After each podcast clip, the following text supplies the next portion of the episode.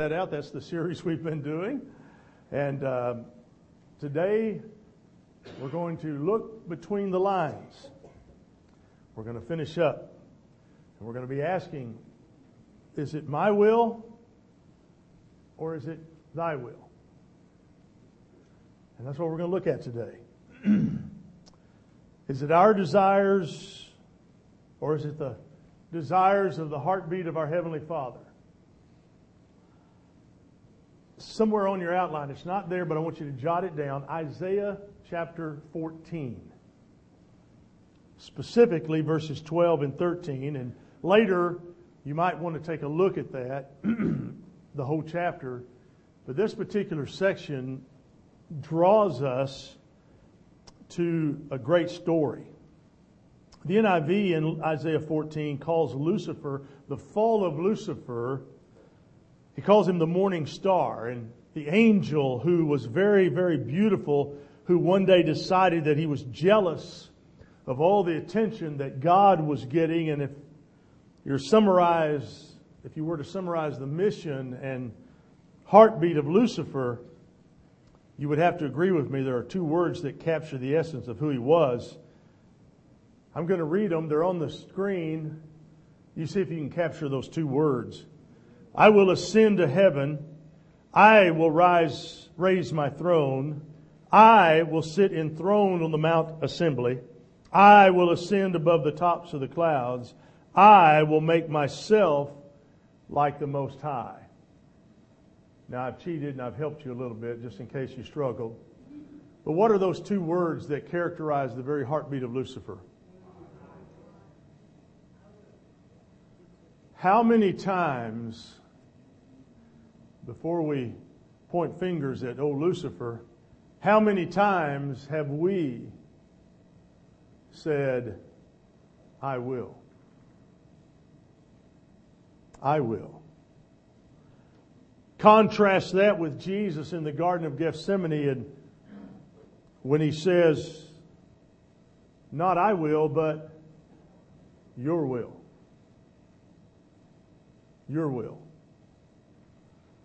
Lucifer wanted everyone to worship him. Jesus wanted everyone to worship God. Lucifer wanted himself to be made known. Jesus wanted his Father to be made known. Lucifer wanted his will. Jesus wanted the will of the Father. And that battle between light and darkness still rages today in the hearts and lives of God's believers. Will it be my will or will it be your will? And today we conclude the four week study. We're going to look at three phases that we go through as we move toward a surrendered life in Christ. Phase number one goes like this When you want what you want now, when you want what you want now. How many of you would say, at least in some area of your life, you battle with that very thing? I want it, but I want it now. There's a great example of this in Genesis 16. There's a married couple that appears here. And verse 1, it says, Now Sarai, Abram's wife, had borne him no children. And of course, they wanted kids and they wanted them now. But she had an Egyptian maidservant named Hagar. Now, I'm not so sure I'd want to name my daughter Hagar, but she was named Hagar. And so, Sarai, taking matters into her own hands, says to Abram, The Lord has kept me from having children. Go sleep with my maidservant. Perhaps I can build a family through her. This story captures the very phase, number one, I want it and I want it now. She was tired of waiting, wasn't she? God had promised her to, in, in, in him to be the, he, Abraham would be the father of many nations. Well, you can't be a father of a nation without any children. So at 90, she's deciding to take things into her own hands. Now, I don't know how many of you ladies are near 90. And if you are, I'm not sure how many of you are ready to be pregnant again and ready to deliver a child. Young people are supposed to do that. They wanted it. God told them they were going to have it. Well, they wanted it and they wanted it now. You know, I've discovered in my own life that I try to take too many shortcuts. I try to get God to understand that if I'll just take this, if we'll just do it this way, it should work out okay. And then I convince myself that I've heard from God that that's really what He wants me to do. Do I have any friends out there that would, uh, would say, Yeah, that's me, brother? okay. You know, it doesn't play out too well, does it? I want a new car. I want it now. Maybe in all, all kinds of debt, unless you're a, in some kind of freaky emergency, chances are you've surrendered to materialism, bought what you wanted before you really could afford it. You wanted what you wanted, but you wanted it right now, and now you're paying interest on that, which meant perhaps something God should have had outside of His will for you. I want a new house. I mean, I got to have one. I've got to have a bigger kitchen. I've got to have a four bedroom house because we've only got a three bedroom house. And if we're going to have that third kid, you know, you cannot raise godly children if they have to share a room. How many of you grew up sharing a room with somebody? Boy, look how you turned out. I learned the hard way about this. I was, I was fifth of five boys. So in other words, I got shoved down to the last on everything.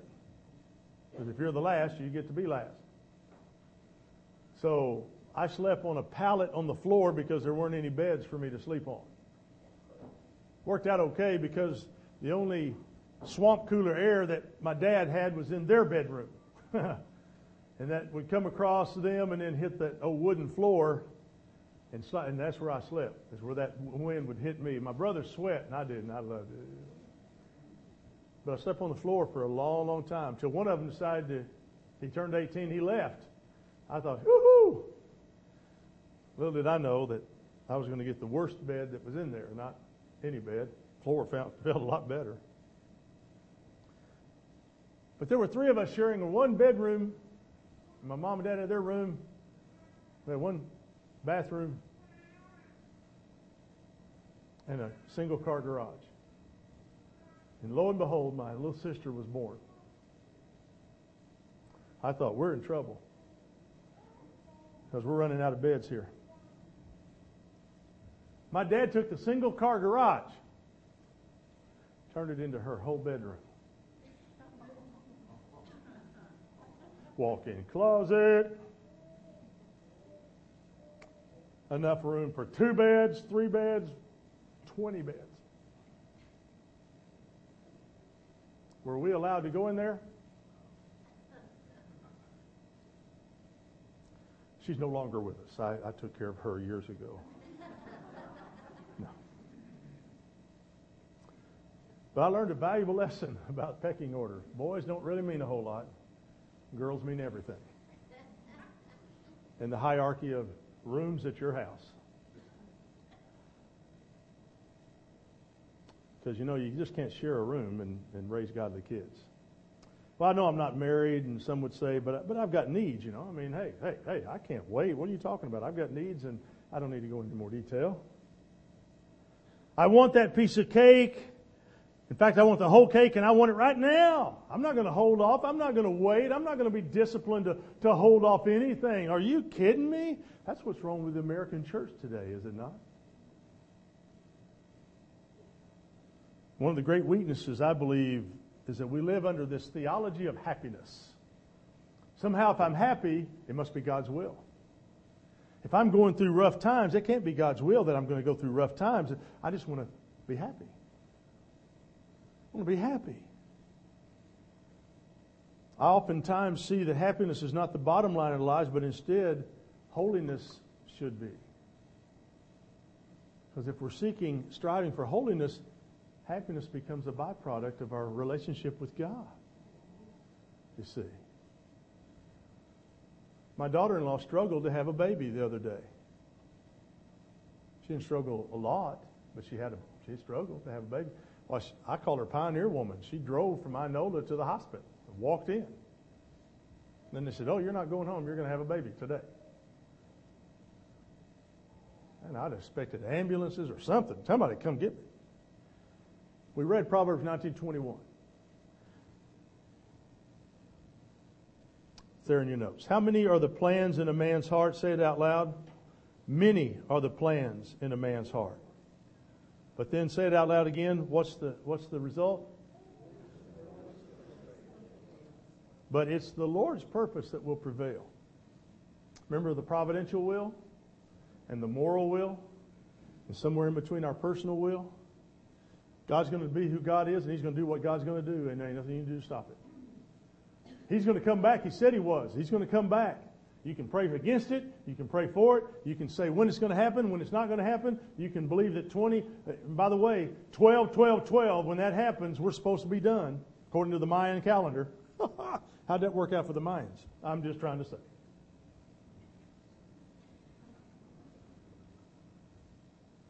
But 12, 12, 12, on, the, on midnight on 12, 12, 12, December 12th, there's no reason to buy Christmas gifts. Because on 12, 12, 12, it's all over according to the Mayan calendar. Jesus said, I'm going to come back and no man knows the hour, but my Father knows the hour. I'll come like a thief in the night. I've never had a thief yet call me and say, Hey, Brother Harold, come by your house, to steal everything you got. Haven't had one yet do that. I mean, they're getting pretty brazen, you know. that may be the next thing.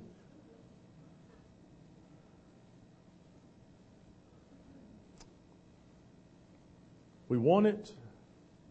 Phase one, we want it. We want it now. Phase two, you want what God wants, but.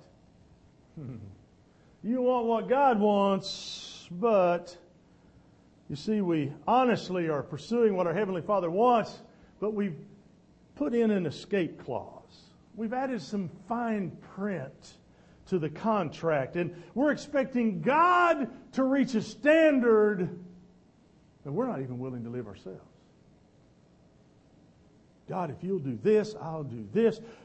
I want what God wants, but I would argue strongly that every single one of us, without exception, have a but in our lives. And what I'm fixing to say may offend you. Don't take it that way. Because some of us have big butts with one T. Stay with me. Well, I ain't going to listen to that. Stay with me. Because that butt is getting in the way of hearing God's will in your life. I want what God wants, but I take you to Mark chapter 10. Jesus having a conversation with a really rich young entrepreneur, young ruler. Jesus realized that this guy had a problem. Problem wasn't wealth. In fact, the Bible doesn't even talk about being wealthy as a problem. The problem that this guy had that the Bible discusses is how wealth had taken over him. you see, it's not the wealth that's the problem, it's that you love that wealth more than you love God. And so this young man had an issue. And so in chapter 10 of uh, Mark, and we're at verses 21 and 22, Jesus said, Go sell everything you have, give it to the poor, and you will have treasure in heaven. Then come follow me.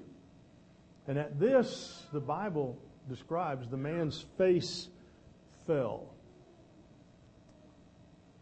because he realized he had great wealth and he was sad because he also realized that in order for him to do what God's called him to do, he was going to have to give all of that up. See, so many of us want to serve God. I want you to be in my life, God. But we have a big old, you say it. There you go. I feel better now that you're saying it.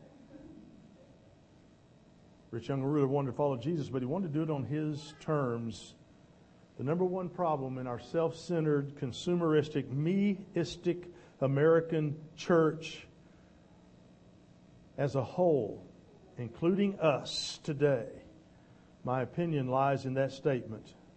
We want what God wants, but We want what God wants, but. Now, let me give you some examples of that. Adam and Eve, intimate fellowship with God. God walked among them. Can you imagine that? And when God walked, God came and talked to them. Uh huh. But they wanted to eat that forbidden fruit. Jonah. We want to worship God, but I don't want to preach to those low down, no good Ninevites. What do you mean I got to go to Glenpool? What do you mean I got to go to 70 person Mingo and to Union? They're not even they're not even godly over there. Sound like Jonah, doesn't it? How about old David in the Old Testament? A man after God's own heart.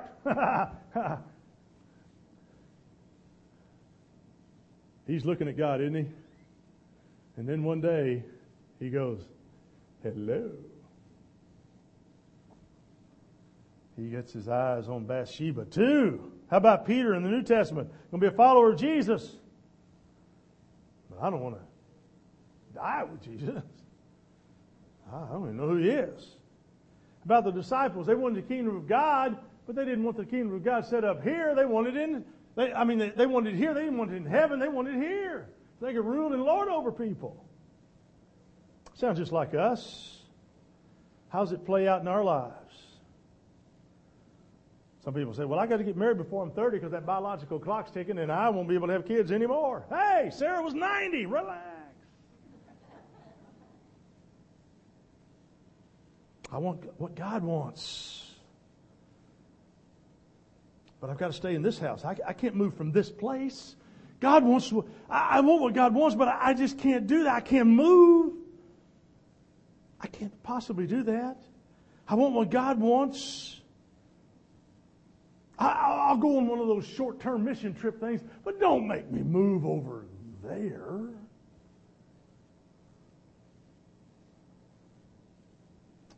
I mean, I, I want to do what God wants me to do, but I really don't want to be uncomfortable, out of my comfort zone.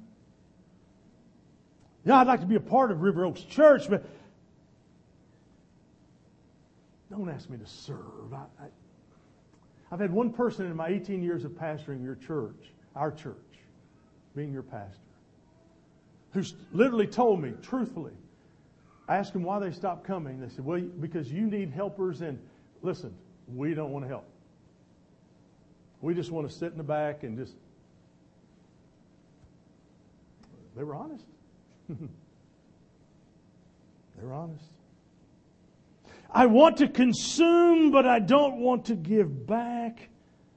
I want to drop my kids off and let somebody who's very more, much more faithful than I am minister to them every week. I want to be the spiritual consumer rather than a contributor. And I haven't said a word about money yet.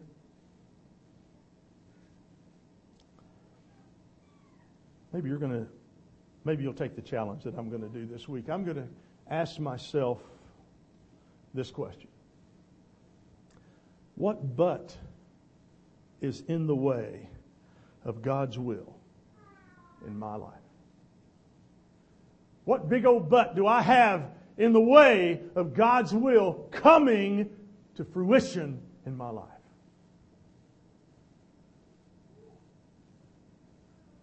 I want to help you get your butt out of the way. I want you to help me get my butt out of the way. I don't misinterpret the word I'm using. Because you see, when we have a butt in the way, it's a sin. Let's confess it, let's own it, and let's move past it. Because we're loaded with them, aren't we? I want to serve God, but Titus 1:16 there are those who claim to know God and then say it out loud with me. They claim to know God, but their actions they deny him. Phase one, I want what I want and I want it now. Phase two, I want God's will, but qualifications exist. Phase three, and that's where I hope we all live. if not, that we will get there. Phase three, when you want what God wants, period. When you want what God wants, period. No ifs, no ands, no ors, no maybes, no perhaps, no onlys, no buts. I want what God wants, period. Now, let's watch how this works. Luke 9:23 Jesus said to all of them, if anyone would come after me, he must what? Deny himself and then he must what? How often? Well, now Jesus, you know, Sunday really it's my only time to sleep in. And I really get tired working the hours that I have to work. So I need some rest, Jesus. So I, I know I ought to be at church. But, uh-oh, what did I just say? We're supposed to take it up daily. Deny ourselves. They're interesting. Greek word, arneomai. This word deny. It means to disavow, to disavow ourselves. We're no longer loyal to our own desires, only the desires of Christ. It means to contradict, it means to reject. We reject our own will so that we can experience His will. It means we deny ourselves, we refuse ourselves. Woo! That's huge, especially for an overweight guy. Because I've, I've, I've had a hard time refusing myself. When the trigger goes off, I just go feed it. Well, I'm on an emotional roller coaster. I'll even make up the roller coaster just so I can say I got one. My granddaughter. Now, this was a this was a granddad's. Uh, this was my. I mean, I'm obligated. When your granddaughter says, "Grandpa, we need to go to Braum's," I mean, listen. She's four. How could I disappoint that face?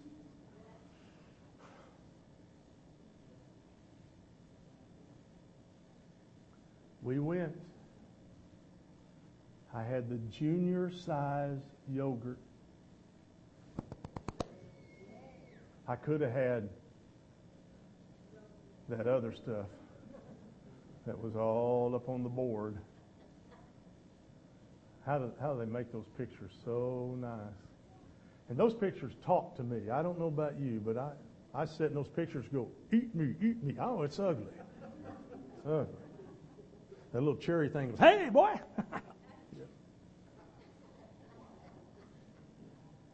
But this, the essence of this word is that you're, that you're going to reject yourself. Is that not awesome? And Jesus is saying you must reject yourself if you're going to follow Him. And every day take up your cross, and whatever it is, you put fill in the blank, take it up and follow. See, so often we just give little prayers and we hope that those prayers are going to get us get get for us a get out of hell free card and a get into heaven free card. And that's really all we want. We don't really want the surrender thing. I don't want to be uncomfortable. I don't want to be out of my comfort zone. But when we do that, when we don't just pray, but we live it, we mean it, it becomes you. It's no longer about you. Let me promise you that Jesus will lead you somewhere you've never could have gone on your own. You could never get there. But you can never experience His will when it's all about you. And there's a but in your statement. Jesus and Lucifer.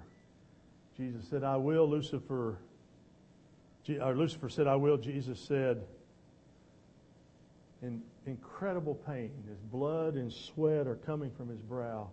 Not my will, but your will be done.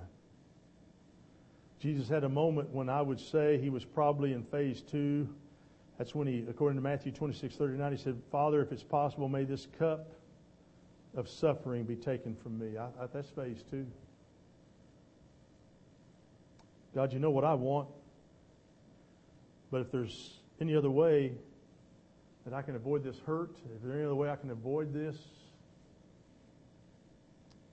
But then he said, Not my will, but your will be done. Period. Period.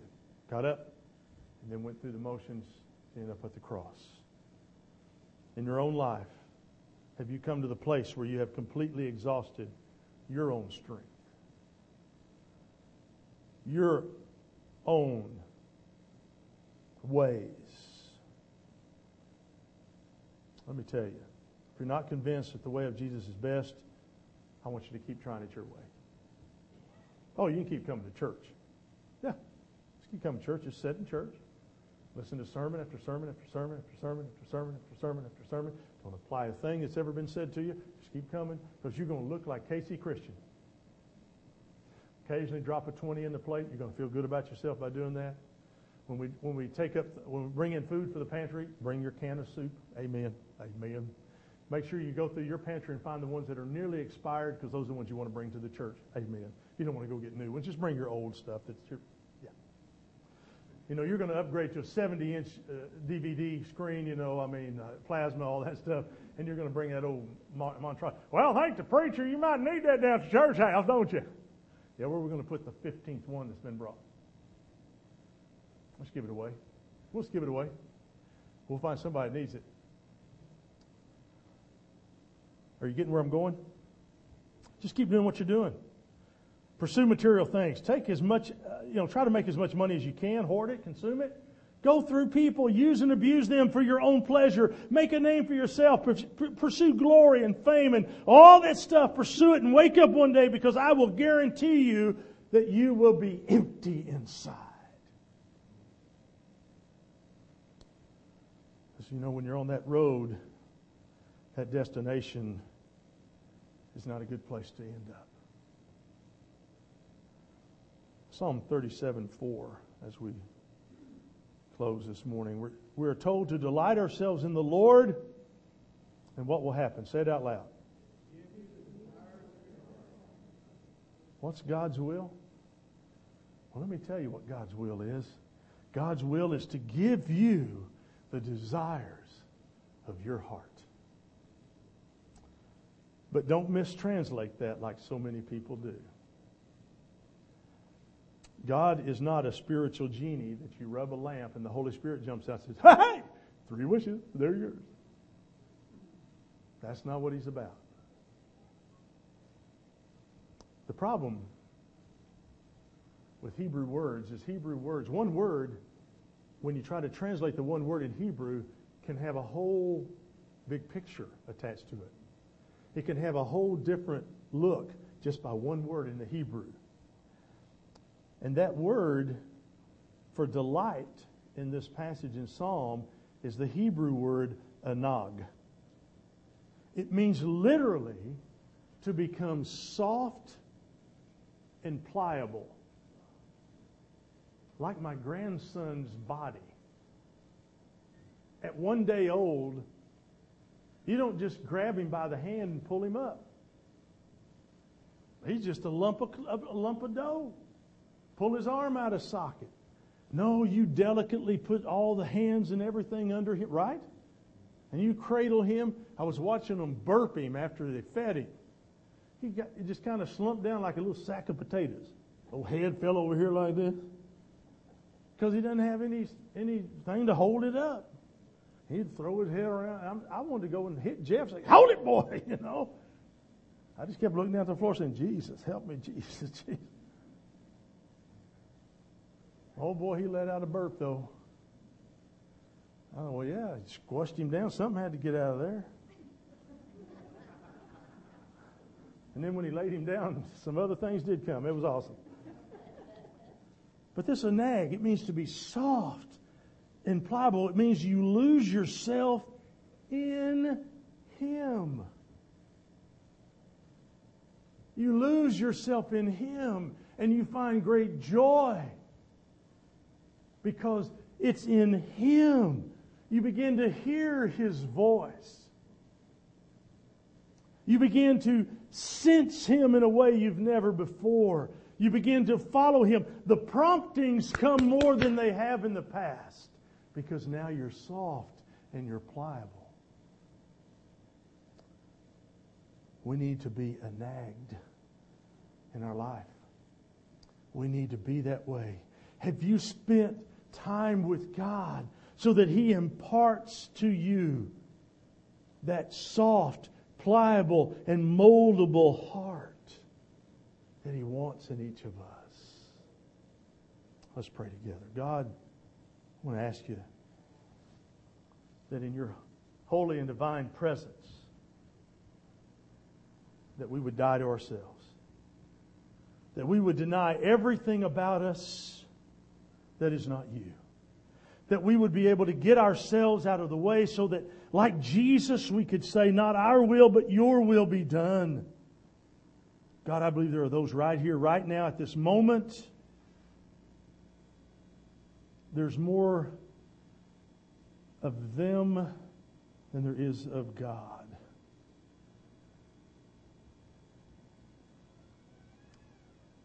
You want us to want what you want. But they've fallen into phase one and they want it now. Or they've fallen into phase two and there's this big old butt in the way. They're saying they want what you want, but they're putting up qualifications that's holding you back. God, what I want to do is what I want to challenge these in every seat here and that they make that seat today their altar before you is that they sacrifice themselves. They are the offering. God, they, we, we lay down our lives. We lay down our will and we say, I no longer want what I want. I want what you want, period. God, if you're leading us down a painful road, May we embrace it. May we let you bring glory to your name. When we feel uncomfortable, may we understand that you're guiding us, carrying us. Do we need to surrender some things to you to get out of the way and let you let you live in us? God, if there's some people here that would be honest with you right now, would they raise their hands and say, Preacher, that's where I'm at. Preacher, that's where I'm at. Preacher, that's where I'm at. God, I hope that they'll live a surrendered life. And God, I want to pray for them. I, I pray for everyone that lifted their hand. I pray that you would empower them to deny themselves, come to the end of their own strength, abilities, and desires, plans, and goals. And they would just simply say, Not me, God, it's you. It's all you. They're going to have a great marriage, it's because you're a great God. They're going to be strong and generous financially, it's because of you, God. Your principles are true and blessed and pure. God, if you're going to overcome, if they're going to overcome an addiction, it's not by their strength, it's by your strength. God, would you empower them? For women, I'm praying that they will let your spirit be their strength. For men, I'm praying that they will allow you to use them to lead. Empower us all to do what we cannot do on our own. And like John the Baptist, we must decrease, Christ must increase. And so, Heavenly Father, I'm, I'm ready to give you my whole life today, and I pray that there's others who will follow me in that statement because it's not about me, it's all about you. And Jesus, save us, forgive us, change us. And I believe that you died for me so I could live for you. Help me lose my life in you so I can find your life in me. Take it all, take it all. May I be anag.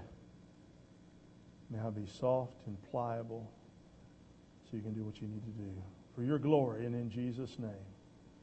Amen. We always sing a song of invitation.